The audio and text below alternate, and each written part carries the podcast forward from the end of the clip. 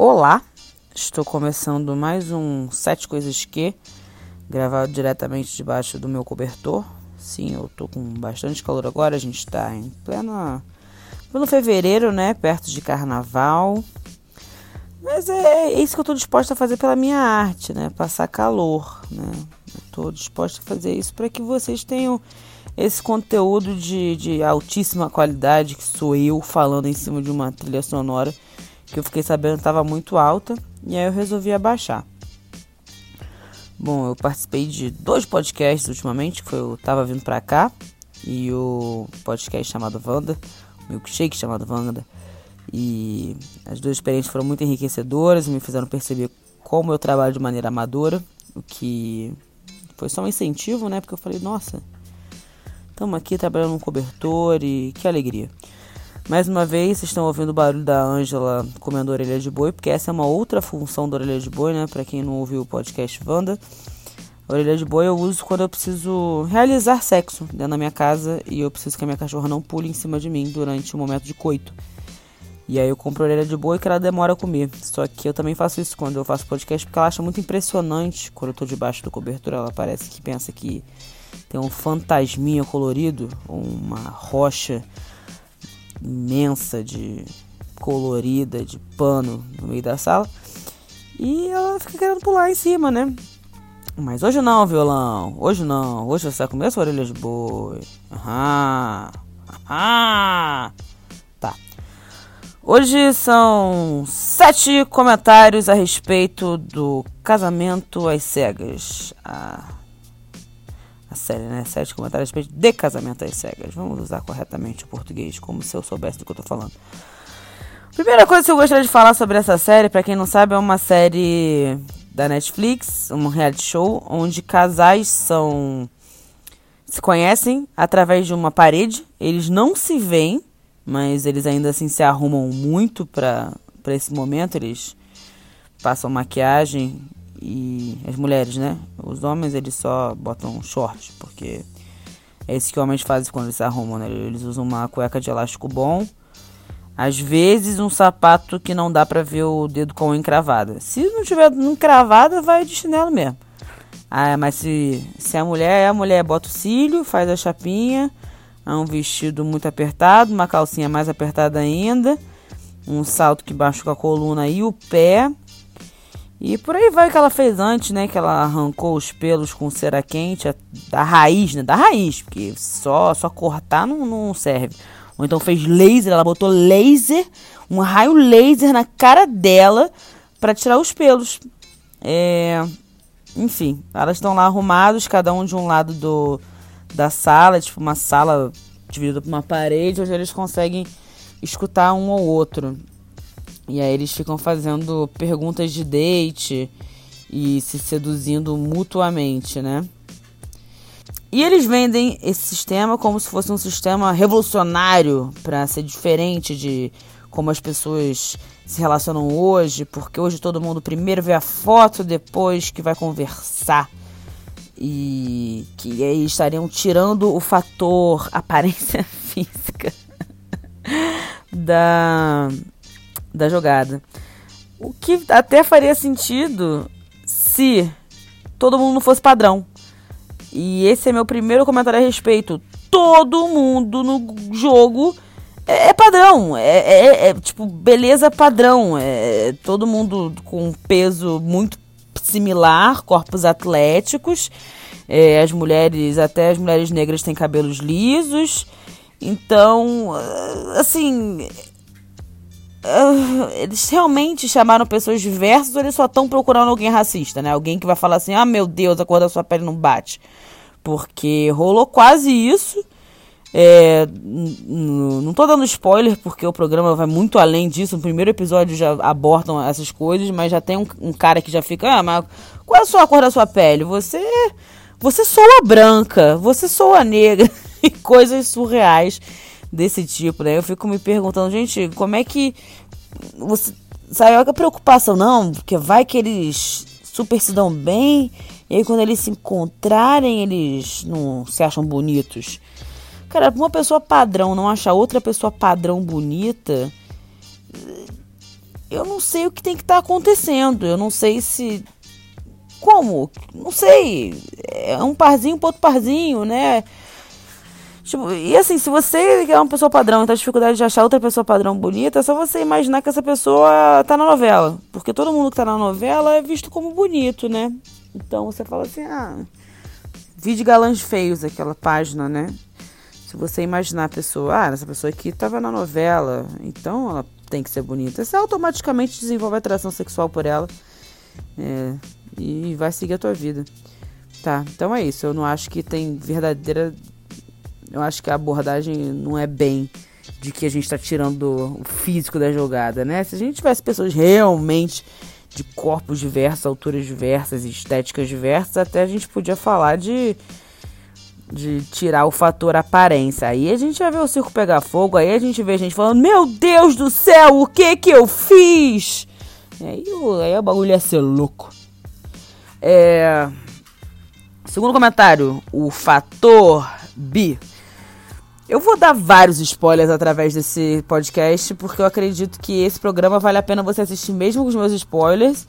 E ele igualmente não vale a pena assistir independente dos meus spoilers. Então, meus spoilers não fazem diferença nenhuma para a experiência que você deseja ter com esse programa, seja assistindo ou não.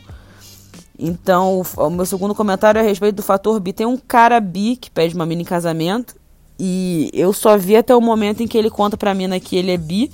Depois que eles já estão noivos. A época, eu esqueci de contar esse detalhe. Eles ficam noivos rapidamente. Esse casal ficou noivo depois de acho que quatro, cinco, seis dias no experimento, alguma coisa assim. E aí eles pedem casamento no dia seguinte eles se veem pessoalmente. E só então eles vão passar um tempo juntos. E aí ele esperou o momento de passar o tempo juntos pra, pra contar que ele, que ele é bissexual, né?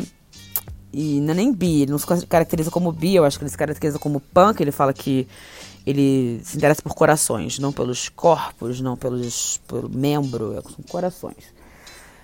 E é muito engraçado, duas coisas muito engraçadas. Que quando ele tava tenso para contar pra, pra noiva dele que ele era bi, ele começou a a ficar muito escroto. Ele, ele lançou um módulo macho hétero escroto sedutor que a mulher começou a ficar extremamente incomodada da tamanha arrogância que ele tava e depois a gente entende que ele estava vivendo um momento de extrema insegurança e por isso ele ligou o macho alfa mode full total bizarro. E aí logo depois ele tipo se abre e conta a coisa que ele tem mais medo de falar sobre, que é dele se relacionar com, com todos os gêneros. E ele é mal recebido, claro. Quer dizer, nem foi uma má recepção, a mina só tipo, ficou muito chocada e pediu um tempo para pensar, né? E ele ficou muito irritado com aquilo. E eu, quando eu fui procurar no Twitter para postar sobre, sobre o casamento às cegas, que eu já comecei a fazer uns comentários no Twitter, eu vi que tinha uma galera falando que ele não foi verdadeiro desde o início. E culpabilizando o cara. Assim, gente. Eu sou bissexual, né? E eu sei que para mulher essa falar que é bissexual é, é bem menos complicado do que pro cara falar que ele é bissexual, mas é bem menos complicado do que o cara falar, nossa, esse podcast vai ser longo, hein, galera? Eu tô vendo aqui que já passou um maior tempão, ainda tô no segundo ponto. Pra mulher é bem menos complicado falar que ela é bissexual, né? Porque a pessoa aceita mais. Mas assim, eu não acho que ele tava certo nem errado, assim. Eu te... não achei errado o que ele fez, mas eu teria contado antes para me preservar e não, né, não viver essa situação toda. Acho que foi uma grande fantasia e, né, uma esperança, uma expectativa completamente inalcançável de que ele sendo um cara bi, a parceira dele não fosse absolutamente levar isso em consideração quando ele contasse. Então, eu sou a favor de resolver as coisas logo. Se você vai me aceitar, tu me aceita. Se não aceita, tu não me aceita. Por isso que no Tinder eu boto foto de corpo de biquíni. E é isso aí. Quer, quer, não quer, não quer. Tu não quer comer, tem quem queira, tá tudo bem. E é isso aí. Meu terceiro comentário é em relação ao Barnett, que instantaneamente criou várias conexões na casa. Basicamente, ele criou várias conexões porque ele é um péssimo ser humano. E péssimos seres humanos conseguem fazer uma coisa que é incrível, que é flertar muito bem. Né? Esse cara provavelmente é geminiano. Desculpa aí, geminianos, mas vocês flertam muito bem. E uma grande porcentagem de vocês são péssimos seres humanos. Mas não é culpa de vocês, é o seu signo. Tá, parem de falar isso. Vamos, vamos, vamos ser normal. Eu tô exagerando, mas a realidade é que pra flertar é muito simples. É só você falar para as pessoas assim, cara, você é muito interessante. E você é muito bonito. E eu tô muito atraído por você. Ponto, acabou. Acabou. É isso que as pessoas acham que é um bom flerte. E ninguém faz isso, porque todo mundo tá se protegendo tanto que a incapacidade de, de elogiar o outro é bizarro. Cara, é só você elogiar o outro de uma maneira saudável, sem você ficar tipo, cara, você é a melhor coisa que eu já vi, meu Deus, eu não sou nada. Porque se colocar para baixo também é uma outra coisa que atrapalha muito no flerte. Mas assim, se você quer ser que nem o Barnett, criar várias conexões, né? É basicamente você falar, cara, você é muito interessante, eu sou interessante também, acho que a gente pode ser interessante junto. O que, que você acha? Porque é isso. É um, é um o flerte, ele é a, a capacidade de enxergar coisas boas no outro, ou inventar que tá enxergando, junto com uma certa arrogância de falar, olha, eu sou tão bom quanto você, se não melhor. Então, se eu observo coisas maravilhosas em você, você deveria observar coisas maravilhosas a respeito de mim também, porque eu sou muito maravilhoso. Então, fica aí essa aula de flerte para você que tá me ouvindo. Inclusive, uma das mulheres acha que está pronta para casar com ele enquanto está em conflito em relação ao outro que ela realmente deu para ver que tinha uma conexão intelectual. Com o Barnett, em um determinado momento ela fala em relação ao Barnett: "Ah, eu preciso seguir meu coração". O que é um caso clássico de uma mulher seguindo a própria buceta, achando que é coração, porque a mulher não é, não é incentivada a, a, a perseguir as coisas com a própria perseguida. Então, a gente acha que tudo é amor. E às vezes é só tesão. Às vezes você mandou aquele mamilo e você fala, não, eu mandei o mamilo porque eu senti muito próximo a ele e eu tive muita confiança para mandar aquele nude intrauterino. Não tinha confiança. Tu inventou a confiança porque tu não queria admitir que tu tava cheio de, de cio, tá ligado? Tu tava no cio, mandou uma foto porque tava com tesão. Admite isso, bola pra frente, torce pra não cair na net, tá show. Eu não tô aqui pra te julgar. Fiz o mesmo, muitas vezes. Eu fiquei impressionada também com as profissões das pessoas. Era umas coisas tipo é, recrutadora de, de pessoas fodas pra NASA. A outra era tipo uma mulher que mexia com tanque e era tipo padrãozaça, estilo menininha, super feminina. E o outro cara, ela tipo cientista e tem um autor. Tipo, aí eu fico perguntando, será que essas pessoas estão solteiras mesmo com tanto. Tipo assim, essas pessoas estão muito disponíveis para casar. Elas estão elas estão dispostas a casar com pessoas que elas nunca viram na vida. E, e como pessoas assim ainda não arrumaram alguém para casar? Tipo, será que elas são tão interessantes a ponto que o crivo delas é bizarramente alto e elas precisam que alguém tire uma, um, algumas das opções delas. Tipo assim, ah, você não pode ver, você não pode encostar, você não pode tirar essa pessoa, então você vai ter que escolher baseado só nisso. Elas precisam que tirem algumas das opções delas, algumas da capacidade. Precisam que tirem algumas coisas que possibilitam a capacidade de escolha para que elas possam escolher. Fica o questionamento.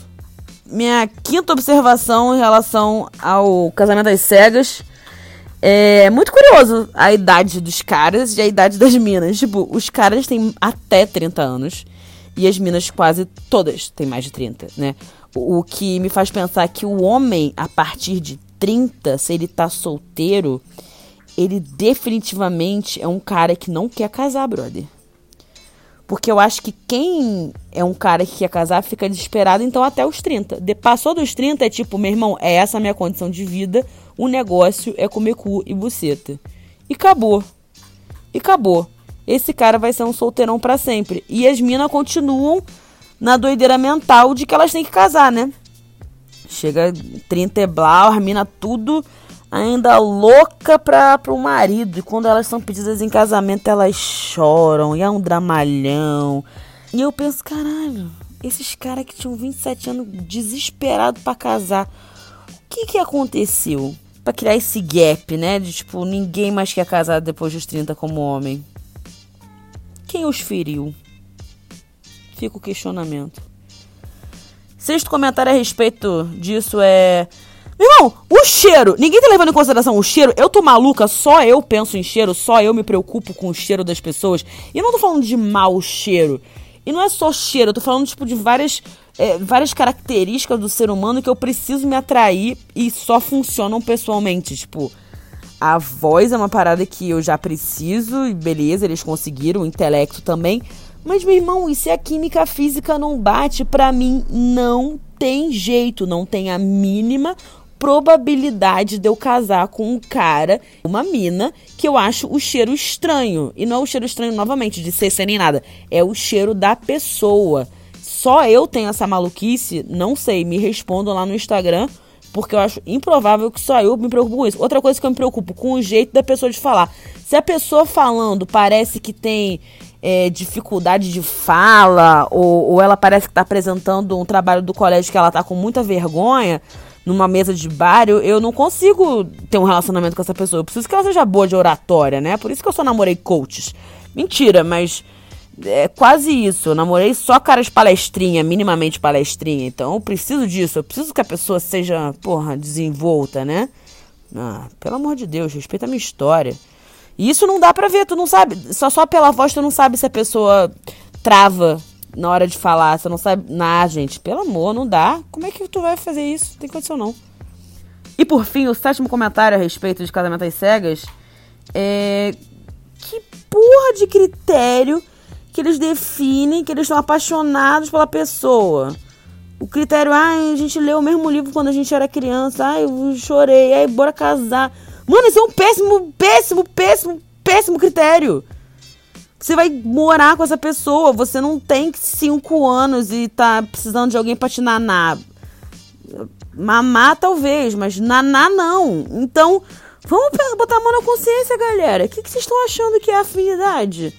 Aí a mulher falou: Ah, eu nunca me abri tanto para alguém quanto eu abri para ele, porque eu falei que eu sou cristã e me preocupo com a família e quero ter três filhos.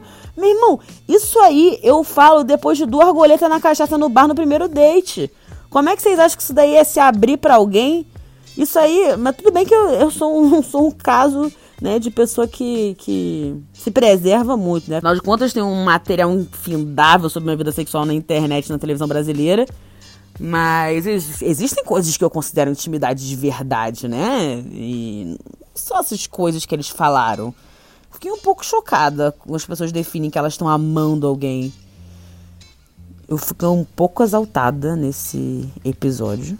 Quero pedir desculpa, mas é que às vezes eu fico um pouco obcecada com coisas. Dessa vez foi a série Casamento às Cegas. Mas houve um período da minha vida em que eu também fiquei muito obcecada com o fato da Soninha ter casado com um morador de rua, e, que é dependente químico, né? Porque isso me chocou muito, não porque o cara era morador de rua nem nada, mas a história deles dois e como ela falava sobre a relação. E o fato dela aceitar de boa ele ter uma relação com crack de recaídas residuais.